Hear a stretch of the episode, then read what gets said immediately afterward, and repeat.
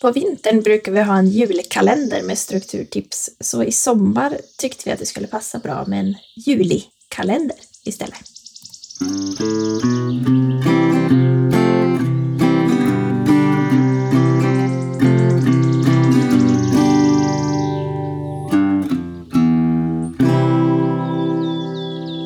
Idag är det den 23 juli och det är Andres sista tips i vår julikalender.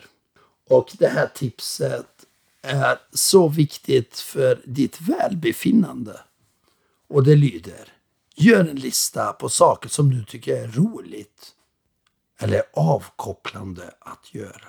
Ibland tar vi ju de där sakerna för givet och ibland kanske de är lite nedprioriterade när det kommer viktigare saker.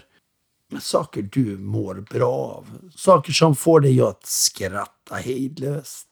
Att le.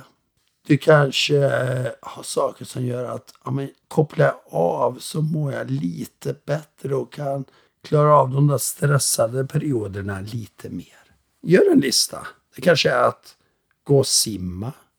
Ta med en kompis på bio eller en rolig stå upp-kväll. Gå på en restaurang. Titta på en fotbollsmatch i division 7. Läsa en bok. Vila tio minuter på en dag. Hoppa fallskärm och känna hur du bara faller fritt. Vad vet jag vad din lista innehåller? Men dagens tips är att göra en lista och den kan vara ganska lång.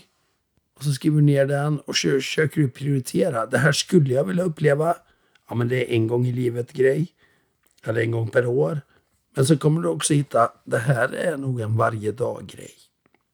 Och då kanske det är att vila tio minuter på eftermiddagen snarare än att hoppa fallskärm.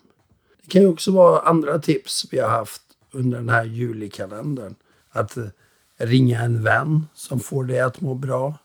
Kanske att ja, jag går ett extra varv runt kvarteret varje morgon.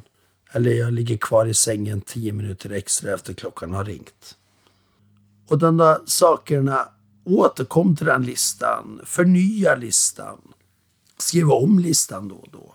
Dela listan med vänner, bekanta, din familj. Hur det nu ser ut. Uppmuntra varandra att prioritera listan. Och det går ju extra bra om du är i ett förhållande eller har en nära vän där du kan dela allt.